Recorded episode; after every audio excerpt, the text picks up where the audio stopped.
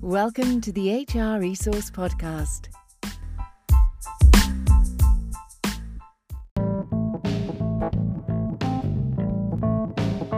Flip for me during the day. They'd bring back all their winnings, and I would give them a piece of the action. Now, I didn't know percentages, so it was probably like first or second grade. But uh, I think my parents then knew I was probably going to be, uh, you know, a, an entrepreneur. Um, so I started a company right out of college. I was in the NYU Business School, started right out of school at 21 years old. But you know, there's another, there's a really serious theme that comes out of Silicon Valley, which is a trend starts with a single data point. The average tenure at a job is now changing forever. 20% of the time should be spent actually finding people using our tools, and 80% of the time should be spent actually having conversation. I want to be a client's first phone call that old model of paying a headhunter, you know, 30% of a salary for someone that's going to last, you know, two years, that's that's broken. Really serious high tech companies are going from a 2% churn to a 15% churn. This is not going away. This problem is here to stay. And the problem is that we are now entering a job hopper economy. You want to be where the hockey puck is going, not where it is.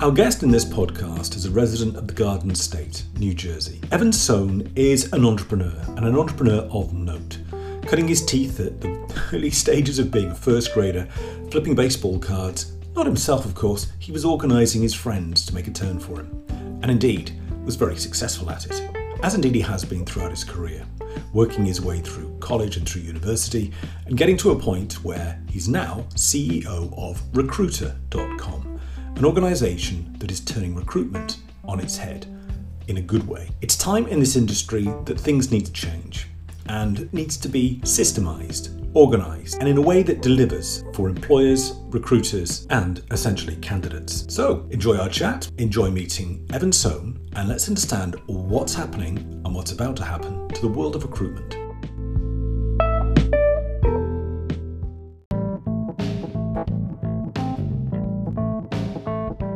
HR Resource with David Lord and guests.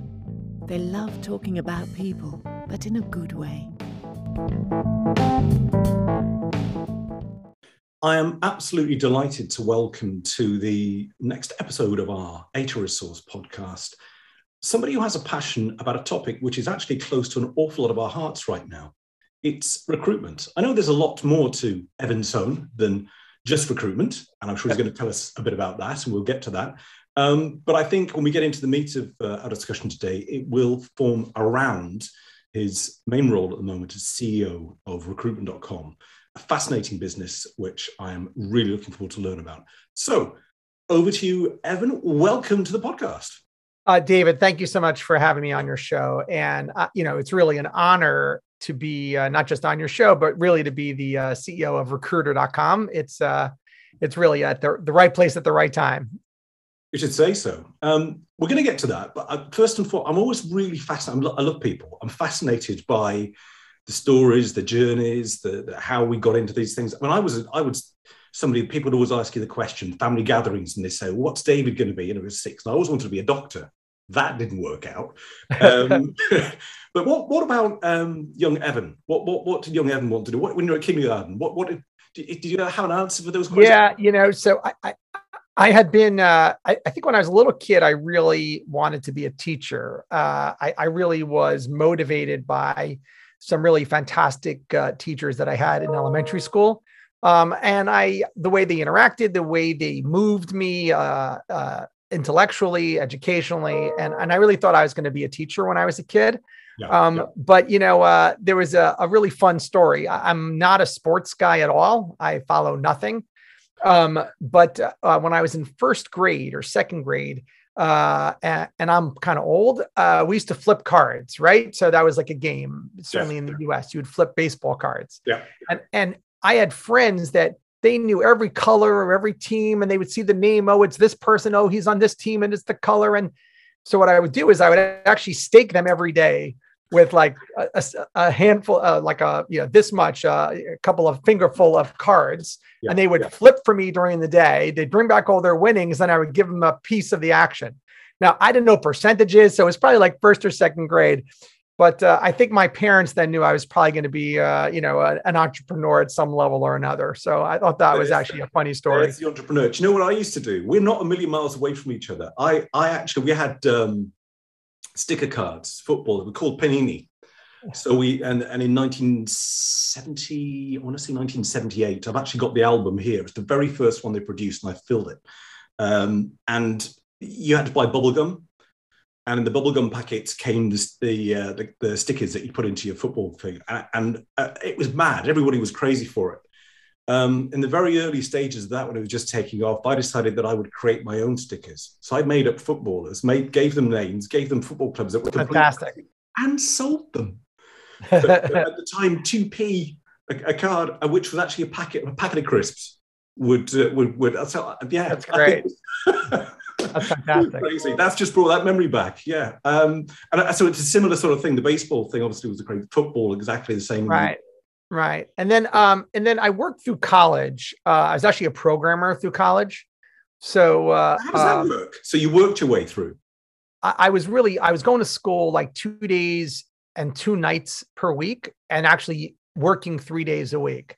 Right. So I was working about 30 hours a week uh, as a programmer. And what was, uh, I was doing some really interesting projects. I was actually getting on a, at one point in time, I was actually getting on a plane like every Tuesday to fly to Boston for a client. And like, what do you, what's your, look, I got to go home and study. I got like tests and stuff. Um, and then I, I took a new venture management class in, uh, in college and the, the project from that class actually became my first company. Um, so I started a company right out of college. I was in the NYU Business School, started right out of school at 21 years old. I took two engineers that I had worked with while in college uh, at the company, and we started a company. I, I, was 21, one was you know 35, the other was 40, something like that. So uh, you, you, was this Logix? Logix, yeah, yeah, L O G I X, yeah, yeah. In those days, like anything with an X was like really cool. Oh yeah, that, yeah, yeah yeah. you know uh, that was like that was really really cool um had i known we would have kept the uh we would have kept the domain name all this all these years Ooh, but yeah. that would have been really interesting um and the company really was really in mobile mobile technology so uh, mobile devices mobile applications uh, we really saw that the uh, the use of these palm tops and this sort of predates you know all the things we see now uh, was re- yeah, all, all those things really was going to invade the professional uh, work life. And how could we leverage these tools, not just as an organizer and as a calculator, uh, but really to improve uh, processes? Um, and we we got involved with like TD Ameritrade on the trading side. We did one of the first wireless email systems way back when, wow. and um, we did field force automation and then Salesforce automation. So really ended up automating uh, the pharmaceutical sales force industry. So in, in a variety of ways, you put in place. Yeah, it, it was pretty incredible. Um, you know, I actually got involved with like the uh, the the FDA getting approval for signature capture, like the PDMA. Like it was just really uh, really interesting stuff. Um, and uh, in 1998, we really grew the company very, very quickly. And in 1998, uh, really saw that the pharmaceutical companies and, and the industry, it was getting easier to do what we were doing. Like a lot of why we had this advantage, it was hard to do it. And the, the technology was catching up to make it easier. So we really recognized, look, we have this great market presence. We had like 80% market cap, 20% market capture, 80% of the total market. Like it was really at a very well position. So either we're going to raise money to like expand the business or get acquired. And we decided in 1998 to get acquired sold off two of the areas of the business that we already had, and then got acquired by Dun Bradstreet uh, in uh, in December of '98. Um, then stayed there for the uh, appropriate period of time. Uh, left, got pulled out by uh, by a venture capital company. Come join a company, um, and I and I, have really been uh, the the fortune to work with some really incredibly talented people.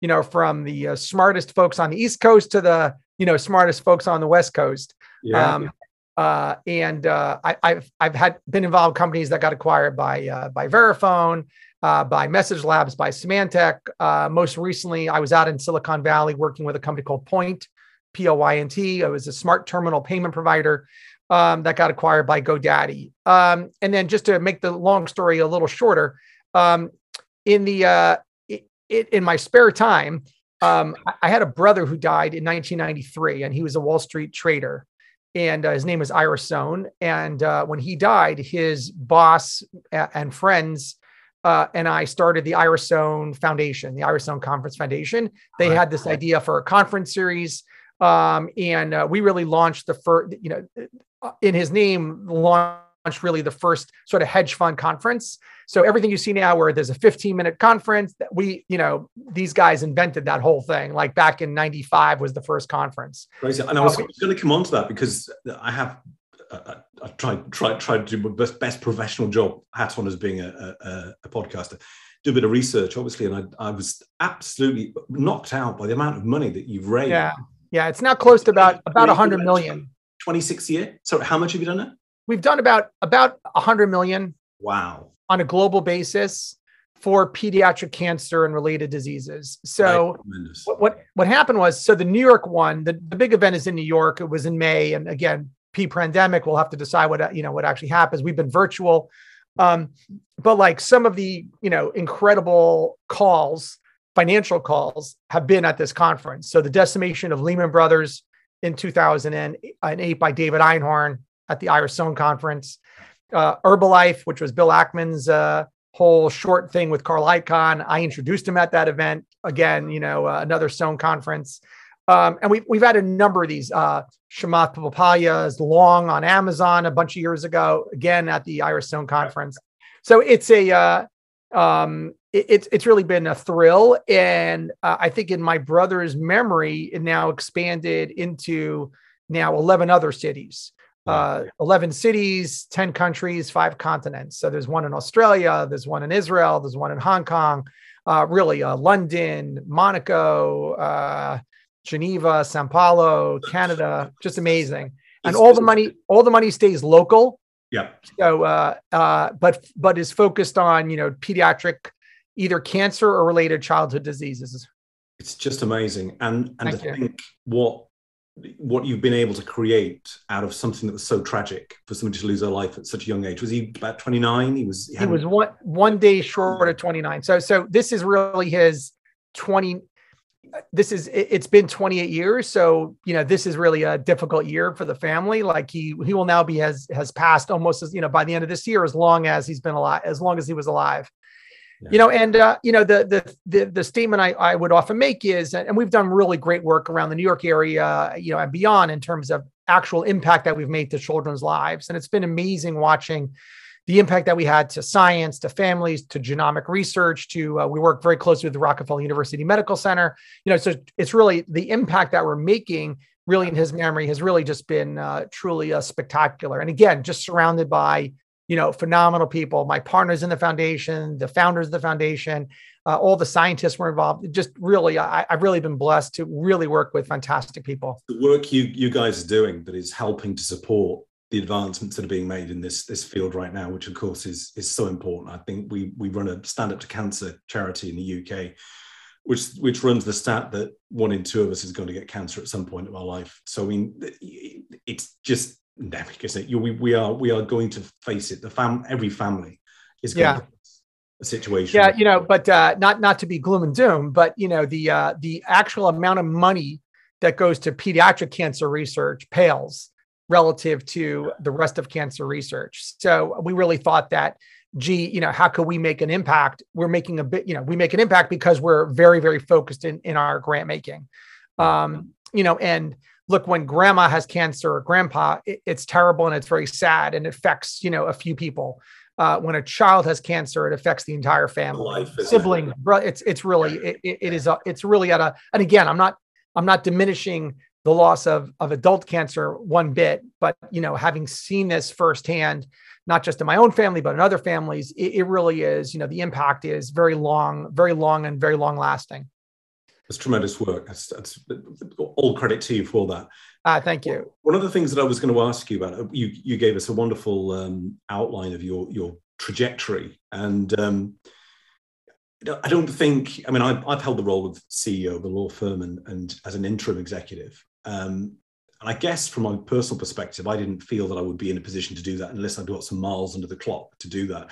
At what point do you think, or, or, or did you think at age 21 that you were ready to take on a, the role yeah. of a CEO and, and take charge, or, or, or, when did you actually feel that you you had you fitted that suit? You actually you actually were comfortable in those shoes.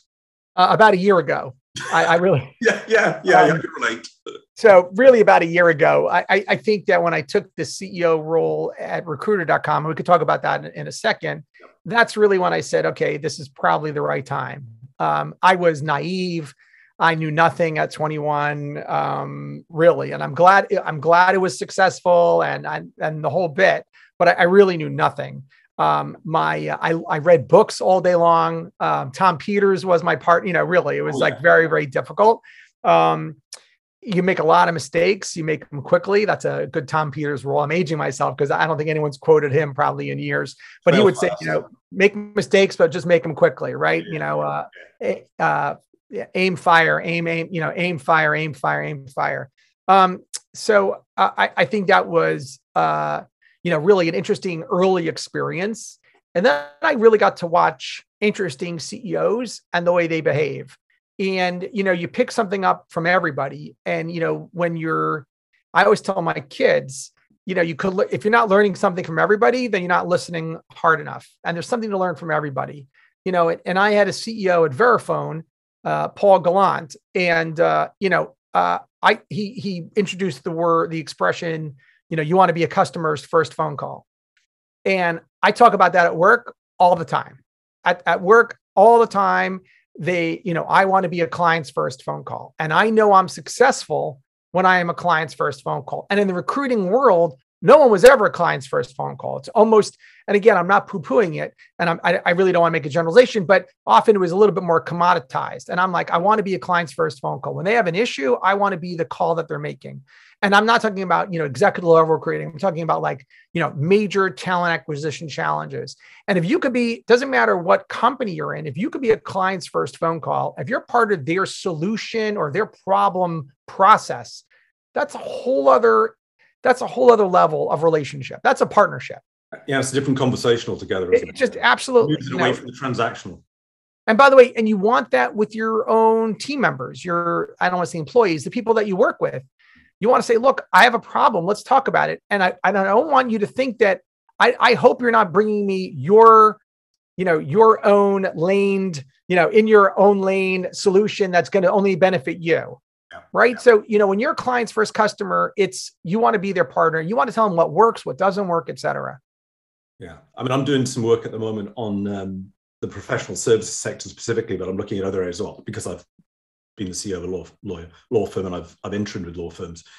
Um, and I and I did quite a bit of reading during the lockdown periods and read the John Doerr book, Measure What Matters, and um, and I've, I've looked into the in more depth at the whole OKR um, process right. and love it. Uh, so, so, I'll tell you something. Uh, I spent about three years out in Silicon Valley and, and learned a ridiculous amount there. And you, you know, they're three thousand miles away from here in New York but it's a uh, it's a different culture and i understand I, I, actually sorry i'm beginning to understand why silicon valley works. I've been reading a lot about it blitzscaling and all the other books that they sort of created there but you know there's another there's a really serious theme that comes out of silicon valley which is a trend starts with a single data point right? So in the east coast if a customer called up complaining you would say okay we got one complaint. Let's see what happens tomorrow. Yeah and and oh we got another complaint. Okay so that's two complaints but we got six other phone calls so that's two out of six. That's pretty good. Let's see what happens the next day. Oh three people complain yeah but we got nine other phone calls so third let's see let's see if this happens tomorrow. Yeah. And in on the west coast in silicon valley the first time a person called and complained the assumption is that thousands of people are going to call and complain. So let's go solve this problem. Let's go solve this problem right now. Yeah. and what that allows them to do and it's a great is to really get ahead of that hockey puck as fast as possible. Another US expression, right? You want to be where the hockey puck is going, not where it is. And if you start to say, gee, the hockey puck's moving in that direction, okay, then it's going to keep going in that direction. So let's actually jump ahead and, and really get ahead of that hockey puck. And it's a it's really a great lesson from Silicon Valley. I learned I learned a lot of others, but I, I think I look at my experiences as really a culmination of now where I am today. 50, I'm about to be 54 years old, you know, so a little bit more mature. And I think the primary difference, David, between CEO at 54 and CEO at 21 is I really trust my gut much better today than I did in 21. Yeah. Um, you know, I was always assertive. I was always open-minded. You know, my mother, God rest her soul, used to say, just because you say something with authority doesn't mean you're always right. Um, I've been called a benevolent dictator. I've been involved in schools. You know, I was the president of my kid's school, and you know, other areas. You know, it's it, it's a uh, but you rely more on your gut when you're 54. You just have this. You, you certainly have a better sense of of who you are and what you're good at uh, now than I was at 21. And I, I think the other thing that you know that I like to think is that I'm better at seeing the best in people. Right. So my goal as a CEO is really to figure out what makes a person fantastic. What are they awesome at? What are they great at? And how do I put them in a role where they're going to be fantastic? You know, at 21, you got this ego, right? But at 54, I want you to be, fa- you know, I want this podcast to be amazing because I want you to be amazing. Well, that's very kind of you. Thank you. Thank you very much. No, I, I, well, you're helping it along the way nicely. Thank you very much. what I was going to say, you know, there's something good in everybody. I mean, I, that's a philosophy that I took with me in, in there is something you can find, and, and people tend to find uh, a negative, or they they overthink situations, or they they see problems where there aren't problems until they actually get to understand and know somebody. And, and I was I, I'm a big believer in EQ and empathy because it, can be distinctly lacking in some organizations and it, and it and it spreads through the culture of an organization. Yeah. i would agree. So we have we have our own core values at recruiter.com um, and it's really be bold uh, be an owner be bold and be human. Yeah. right? Yeah. so be an owner take responsibility for your own destiny own a problem. Um, it's not just about seeing a problem. You see a problem you get involved with that problem. Uh, be bold take risks uh, tr- fail fail quickly uh, don't be afraid to uh, raise up and, uh, and and take a shot on goal. You know, you, you miss 100% of the shots you don't take, right? So be bold. And then finally, be human, be respectful, appreciate that everyone has something to offer a conversation, be collaborative. You know, so I think when you look at those three core values, that really is what we all should be striving for, right? Be an owner, take responsibility for, for your own destiny, uh, take risks, you know, be in the front of the class, don't be sitting in the back of the class, be bold, and then finally at the same time there's a human element to what we need to do right? There's there's greatness in everybody and we have to figure we have to find out what that is and make everyone better. And what we're what we're discovering right now let's bring this to the um, recruiter.com role and the market that you are in the midst of right now which is it's crazy uh, times with the the backfill of jobs that need to be filled. Right. And we we are mirroring there's there's a very similar situation across the pond in the, in the UK and in Europe that there is in the US. Uh, a lot of thought and talk in the UK is about Brexit and decisions that were taken, but I'm not so sure that is the case. I think there's been a mindset, and I think there's a term that you use called the Great Resignation. Yeah. Uh, and can you just explain that to me? Because that's not that's yeah, not yeah. So, so I'd like uh, to hear about that. Yeah, no problem. Um, uh, we actually have an article coming out called "The Changing World of Work." I actually gave a keynote about it um, last week at a conference.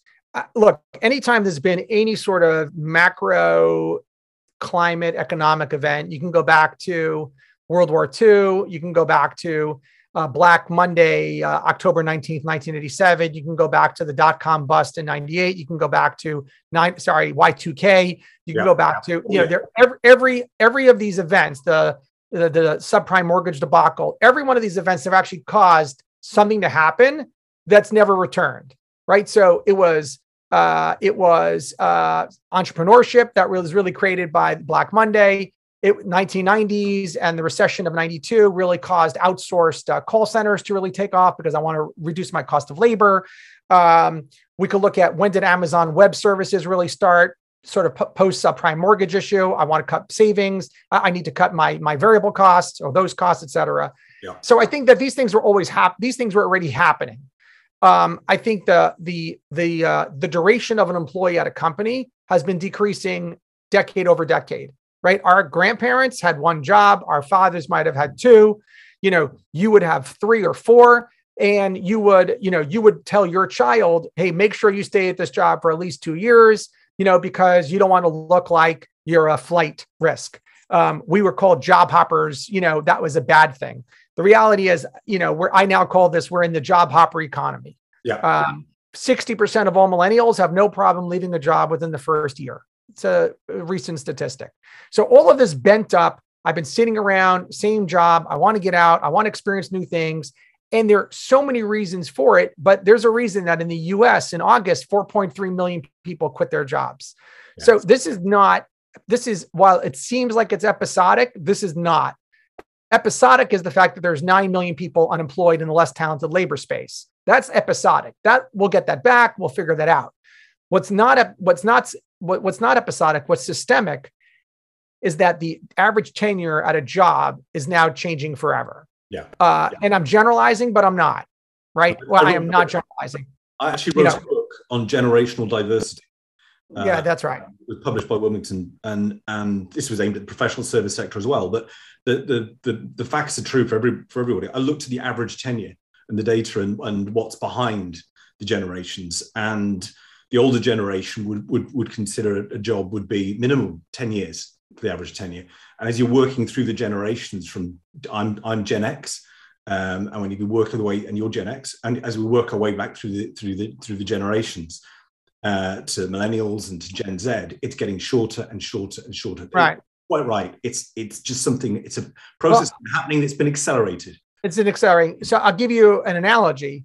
Um, two years ago, so October 21st, 2019, you saw a resume of a 30 year old who had been at the same company for 10 years. They graduated, they've been at the same company for 10 years.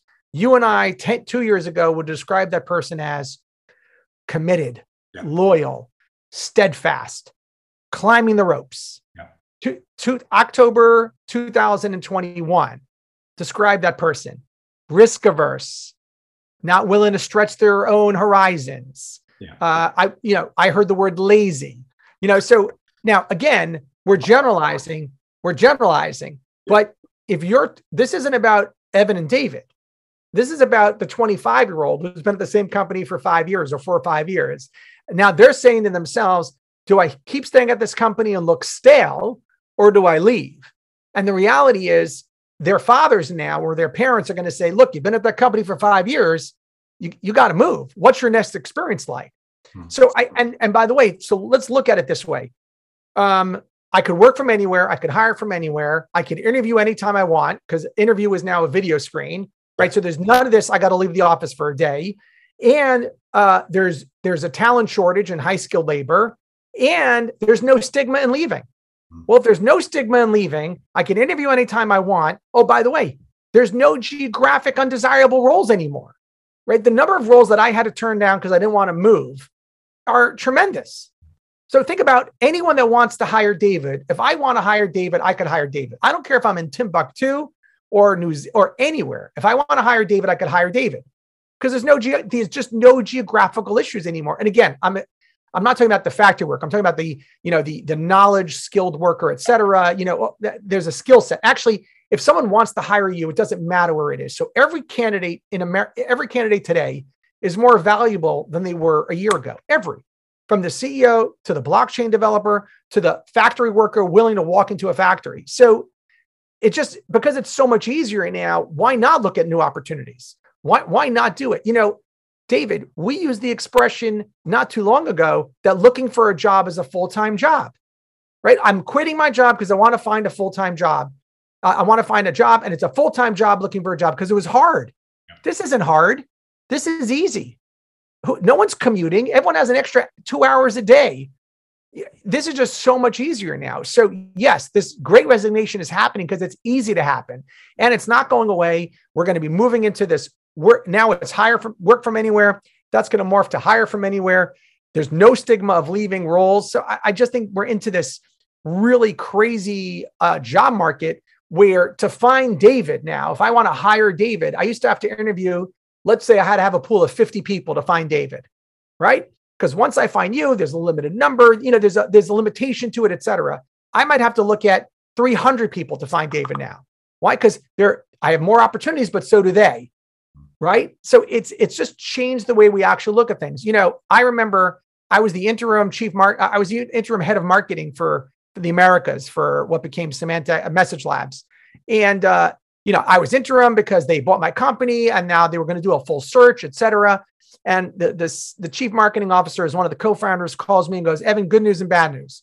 The, the, the, the good news is uh, it's your job. The bad news is we went looking and all three headhunters came back with your name.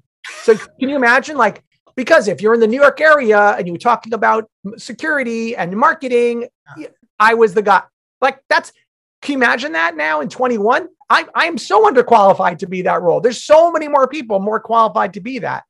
So I just think that the, the rate of which people are going to leave jobs, and you know, this is the golden age for talent acquisition. So you know, I, I could leave you at that line, right? If if everything is now, you know, there are more people that need to be hired. That means the top of your funnel needs to be much much wider in terms of candidates that you're looking at. And at the end of the day, here, no matter how many commercials you see on Indeed and ZipRecruiter, no one is getting hired without speaking to somebody. The, recruiting is a human interaction. Now, unfortunately, we probably spend way too much time finding the people and not enough time speaking to them. And whether that's them or the client, et cetera, we are out to change that model uh, and and give you, you know, 20% of the time should be spent actually finding people using our tools, and 80% of the time should be spent actually having conversation. Because now more than ever, you need to make that match, that so this what, relationship. Uh, my understanding, my best, better understanding of, of your company now is that it's helping to re-engineer to, to in, and in terms of timing perfect because of the scale of what's happening right now. The recruitment industry needs to change to be able to accommodate the situation it finds itself in. And in, and, and this has been this has been mentioned for decades about the need for the recruitment industry to change. Well That's now right. it hasn't really got a choice has it? Um, no, uh, you know, that old model of paying a headhunter, you know, 30% of a salary for someone that's going to last, you know, two years, that's, that's broken. Now, I think it exists for very high level roles and, you know, the senior vice president of whatever it is, that's fine. But when you need 100 Java developers quickly, that's just not the right way to do it. And you can't scale your own team fast enough. And the reality is, you know, we've been outsourcing elements of our businesses for a long time now, right? Whether it's legal, you know, we might have an in-house counsel, but if we're having an SEC violation, we're bringing an SEC attorney. Yeah, if we're yeah. if we're buying a company, we're going to bring an M&A attorney. We don't just pretend that our general counsel knows everything. In fact, that would be kind of silly. We all go to a doctor, right? We all have an internist that we use, but if we have an eye problem, we're going to go to an eye doctor and we don't say oh by the way i churned my eye doctor no i used the eye doctor he, de- he delivered the value that he needed and then i'm done with him and we're doing this on demand thing by the way, our auditors on demand, our call centers on demand, our, our web services on demand. There's so many things that we've been doing on demand. And the, by the way, the, the gig economy has been growing. Why isn't talent acquisition in order to handle the uh, the ebbs and flows, the the pandemic levels and the non-pandemic levels? Why aren't why you know? And that's what we're really doing. We're reinventing the recruiting industry, allowing companies of all sizes to augment their hiring, whether it's the CEO or the global head of talent who says, look, I need a recruiter of this size that looks like this, you know, that's got this level of experience for the next three months and pay them for the time. Pay them like you're paying an accountant, like you're paying a lawyer, like you're paying a doctor, paying for their time. And when it's done, thank you. So how does that how does it actually work? To, to walk us through a typical example of yeah. So companies come to our website. Uh, we have a job board. They could just post up a job uh, for recruiter, all about talent acquisition. They could say, "Hey, I'm looking for four recruiters. I'm looking for recruiters, etc." Uh, we have a number of different job boards. Uh, if they're looking for our tools, if they're looking for pipeline, they sign up for our tools. We have incredible AI, uh, artificial intelligence, search and engagement tools uh, with over 160 million indexed profiles, diversity, everything. So just an amazing tool set. We, we are delivering, you know, our tools and we have our on-demand recruiters working our tools so we provide a full service to our clients and our clients are everything from startup companies to you know fortune 50 companies um, and it really depends on what you're looking for but at the end of the day here every client that we have needs talent they hmm. either want they either need pipeline of talent they need more candidates and they use our tools to find more candidates uh, or they need more talent acquisition professionals, recruiters in house, and they're using our tool, our platform to actually retain those people. Uh, a client need, says they need uh, three recruiters, two senior level, junior level. There's an hourly rate, and uh, we we we use our platform. We engage the recruiter. The recruiter work like Upwork or Fiverr. Yeah. So we're like Fiverr for recruiters, or you know, tongue in cheek, we're Uber for recruiters. I need a recruiter. I need this type of recruiter with this level of skill set. Uh, there, this person is $100 an hour. You'll pay them $100 an hour. You pay them through the platform, and we take 20%, 20 to 25%, depending on depending on the scope. If you need our tools, we charge on a on a subscription basis. Um, combining the two together is incredibly, incredibly powerful. Do do other recruitment so other recruitment agencies should be part of this platform? Yeah. So the uh, our clients include startup companies, high growth companies. Let's call them the sophisticated companies that have lots and lots of hiring needs. Um, and then we work with recruiting firms all day long. So we work with very large recruiting firms that need more recruiters. And then our supply, right, the people actually delivering all the services are independent recruiters. So we don't actually, we only have a few recruiters in house. Everyone that we use are really your your audience. You know, it's the freelance recruiter that's looking for hourly work, and we're we're bringing them opportunities that they would never get on their own. That's great. And and in terms of the scope of this, is this is this primarily the US or are you you global? Um, I think the latest number was 80 20. About 80% of our business is in the US, 20% is outside, but we're getting pulled into a lot of outside opportunities.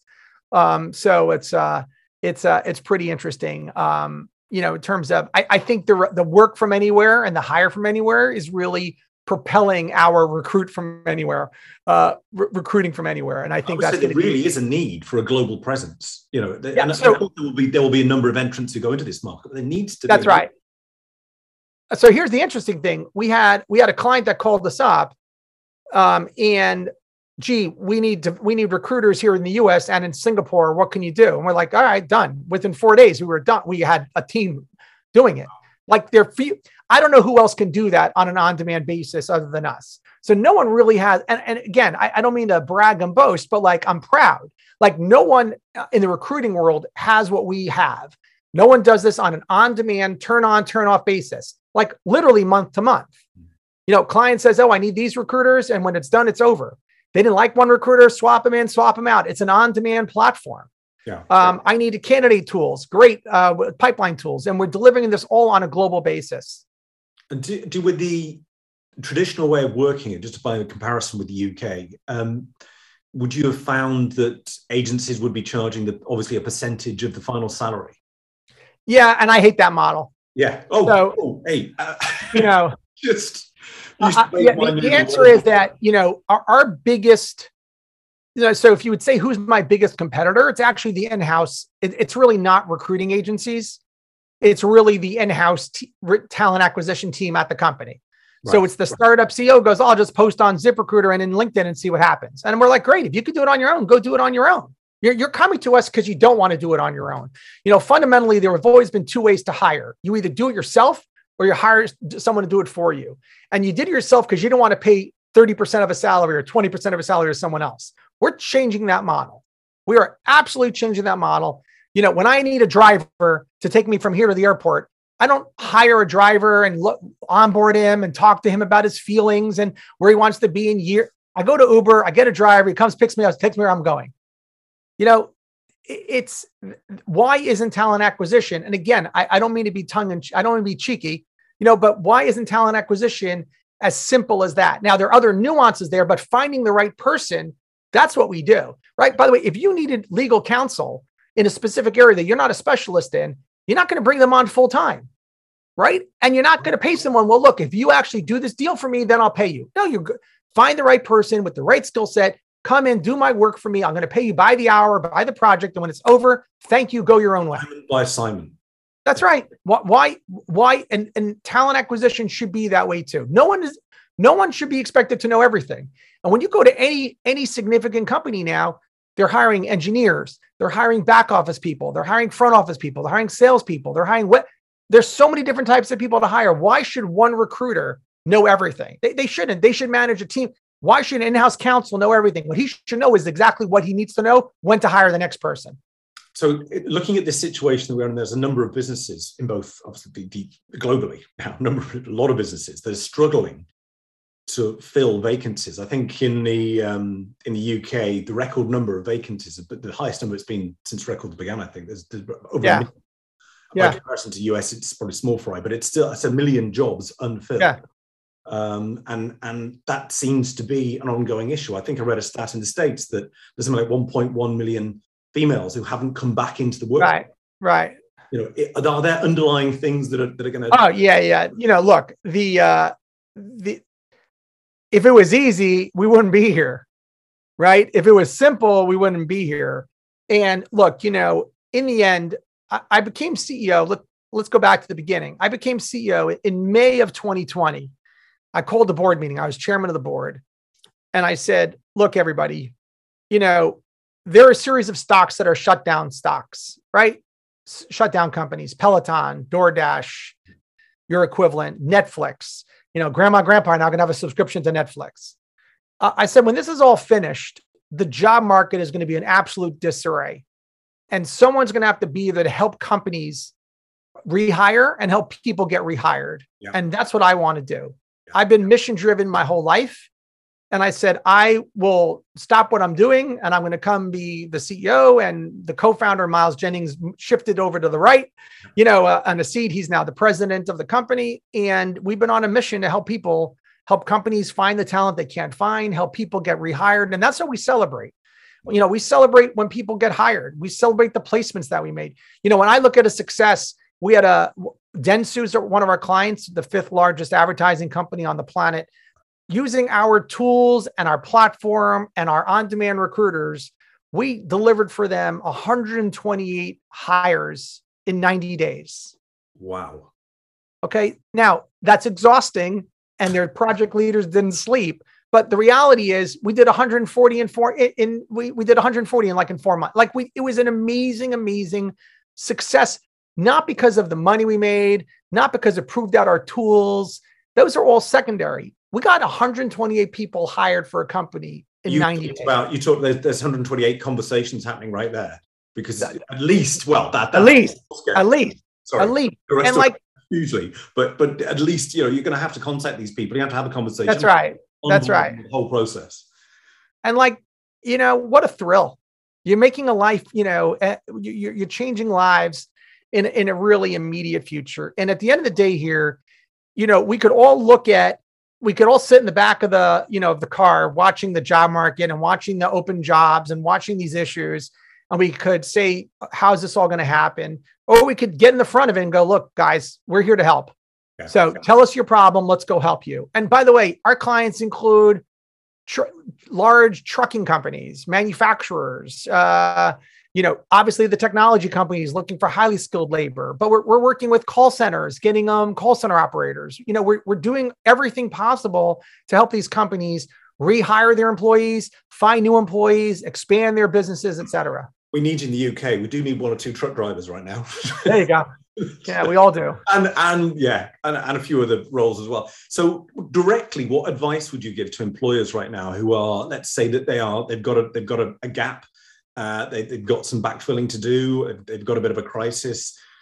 What's what's the simple solution? I mean, obviously, you got, you got to step your foot on the gas. You know, you got to increase the the numerator, and you got to increase the people working with the denominator. You got to increase the number of candidates that you're seeing, uh, and don't kid yourself thinking that you're not going to have this problem if you're not having this problem. Um, real serious companies, you know, clients of ours, really serious high tech companies are going from a 2% churn to a 15% churn wow. in employees. Crazy, crazy numbers. So you, you better keep your foot on the gas, constantly looking for what sort of talent do you need to be hiring. I would also suggest start building a bench. You know, if you're a company where you're, how do you get people out of college? Well, I, I like hiring people with three years of experience. Everybody likes hiring people with three years of experience. Why don't you be the company that gives them the first three years of experience? You know create a program where you're taking people out of college or one year out of college and you're building a bench. Give them something simple to do. You know build that bench and move them on. Um, recognize that your that your your new generation of workers are not going to be there for more than three years. So consider that. Gee in two years they're going to be looking to leave. So give them something else to do. Move them. Sell them to a client of yours, right? Create a process where you're moving people around. They, they're going to want another experience. Make it happen for them. That, that all speaks to me of, of having a very active and positive alumni. That, that's right. That's right. That's right. That's so these are, you know, these are all like crazy. And, and I think the final thing is, I really, I know we have these these big issues today, right? One and a half million women not work in the workforce, nine million people unemployed. I, I get it. Those will all be solved. We're going to solve those in the next 12 to 18 months. But this is not going away. This problem is here to stay. Yeah. And the problem is that we are now entering a job hopper economy. And if you ever take your foot off to get, you know, that's like saying, I don't need any more customers. Oh, I'm good with customers. I don't need any more customers. No, no one today would ever say, I don't need any more customers. I don't, I'm good. I'm good. No one would ever say that. Or more importantly, a, you, you know, that's a short-sighted thing to say is I don't need any more customers. Guess what? I think the candidate world, that supply chain of candidates, you, you, you have to examine your supply chain. I know we have supply chain crises around the planet. Your supply chain of candidates, you, you got to rethink your overall strategy. Change the mindset. Um, That's right. I know you've given me a, a, good chunk of your time today, and I know you're a really busy guy. Um, one final question I want to ask you, which is your advice, your tips. I'm going to focus on somebody who's got a portfolio career because you you you sort of look after five different roles as best I could determine from you. You're, yeah. you're, a busy, busy man. What's your advice for somebody who who's spread across those roles? And I know recruiter.com is very, very key to you at the moment. You're really putting a lot of time into it. But how do you manage those other roles and how do you keep the uh, okay. Yeah. No, so uh I am entirely focused at recruiter.com right now. Recruiter.com keeps my passion. Um, I'm involved in the product strategy and sales and mark. I, I, love what I'm doing now. Uh, the foundation really is, uh, you know, unfortunately because of uh, of the pandemic is a little bit more on the quieter side. Um, so completely focused at recruiter.com. I, I think the key really is to surround yourself with people uh, that really take ownership of the challenges ahead of them and to be very specific in the challenges, uh, very tangible uh, results for them. And I think this is, I think society wise, because we're not face to face, um, we are moving into a metrics based society. And I've always been in sales. So, so sales has always been no one ever said to a sales guy, well, how many hours did you put in last month? It's what did you close? You so in sales, we've always been in a in a metric oriented society. And I think making sure that we give out the right metrics, still being human, you know, but the right metrics so everyone knows what they need to do to get their jobs done. Um, and then for me as CEO, really ensuring that I have a great team uh, to really deliver on those things. And and re- what what I really what I what I really like to do is figure out what what a person's great at and make sure that they're in a role where they're going to be great. And this goes back to something we talked about before. Yes.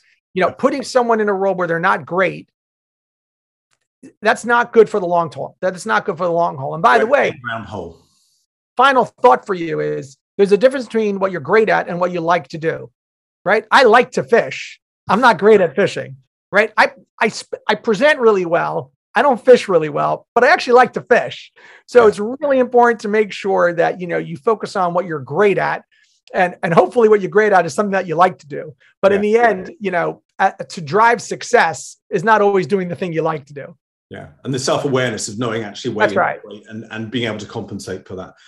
Evan Sohn, this has been a tremendous conversation. I know that uh, you do have lots of commitments today, but and I, the, the, conversation has been fabulous because it shows a different mindset for something that has been challenging me for uh, for a number of years in, in roles previously. And and I only hope now that we can start to see some real dial shifting in the way that recruitment works. And I would love to have another conversation with you about how that could happen in the UK. Uh, absolutely. So let's do this. Let's talk again in 90 days from now and see where we are in the world. How's that? That sounds good to me. Excellent. You see you then, Dave. Thanks, Thanks so much. Cheers.